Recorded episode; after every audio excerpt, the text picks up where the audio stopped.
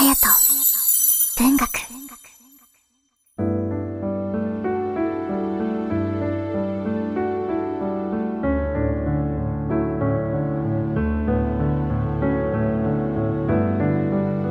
皆さんいかがお過ごしでしょうか？3月6日月曜日の夜です。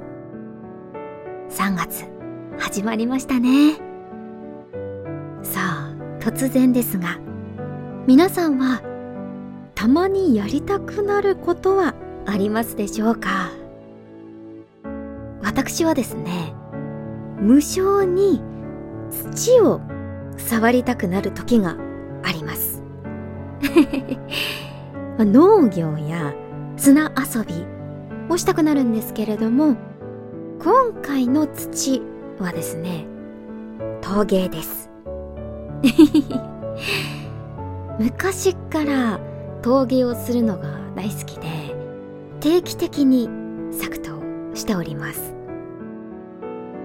今回はですね一人ではなく幼なじみと一緒に制作をしてきたんですがなんと打ち合わせをしないで二人揃って竜にドラゴンにまつわる作品を作っておりました。やっぱり幼なじみってすごいなぁと驚きましたし久々に土をここねて作品を作るという工程をすることでとっても癒されました。何かを生み出す作り出すっていうのは楽しいですね。幸せになりました。私は陶芸でしたが皆さんはたまにやりたくなることはありますでしょうか？ぜひぜひつぶやいてみてください。それでは今夜もふーとリラックスできる空間を一緒に作っていきましょう。あやと文学では皆さんのつぶやきでのご参加お待ちしております。ツイッターなどの SNS では、ハッシュタグ、あやと文学。あやは漢字で色彩の彩と書きます。に、ひらがなのと、漢字で文学。ハッシュタグ、あやと文学。ハッシュタグ、あやと文学でつぶやいてくださると嬉しいです。それでは、前のつぶやきの振り返り松木でご安全にさん。底知れない目のかゆみと鼻水とくしゃみの連発で季節の変わり目をひしひしと感じております。といただきました。ありがとうございます。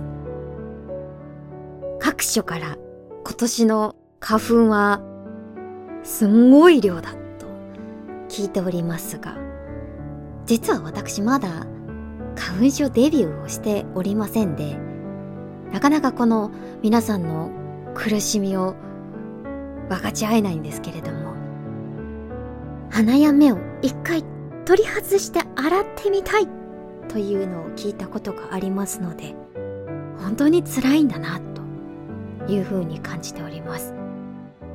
もうちょっと花粉の季節続くと思いますが、どうか乗り切れることを祈っております。いやちょっと私もデビューするのが怖いです。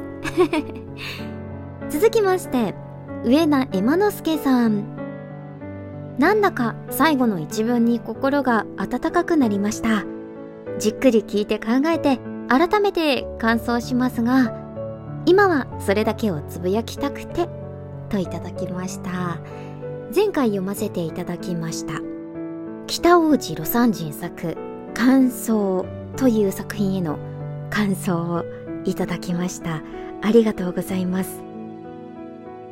そうですよね。こうちょっとひねくれたところに最後の一文がなんだかとっても優しくて寄り添ってくれているみたいでふっと心が引き込まれてしまう作品でしたよね。こういう一言つぶやきもとっても嬉しいです。ありがとうございます。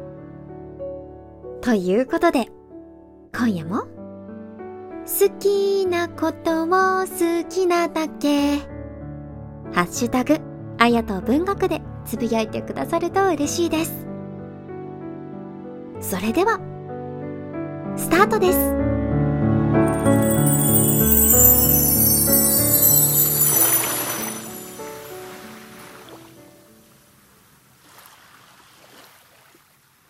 旅人。三好達治。雪解けの狭間の小道をゆくゆく照らし出す我が手の灯火。黄色なるほかげのうちを疲れて歩む。哀れ。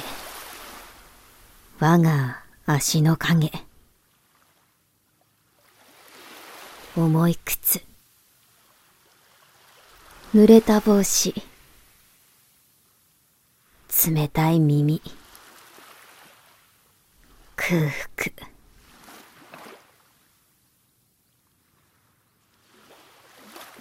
旅人と身をなして思うことさえうつつないああこのひととき。旅人。三好達治。隼人。文学。第40回、綾と文学。今宵は、三好達治作、旅人を読ませていただきました。いかがだったでしょうか旅人と聞くと、時の旅人という曲を私は想像してしまいます。卒業シーズンということで、ぜひ合わせてこちらの合唱曲も聴いてみてはいかがでしょうかそれでは、皆さんご一緒に。ハピルな。ハピルな今を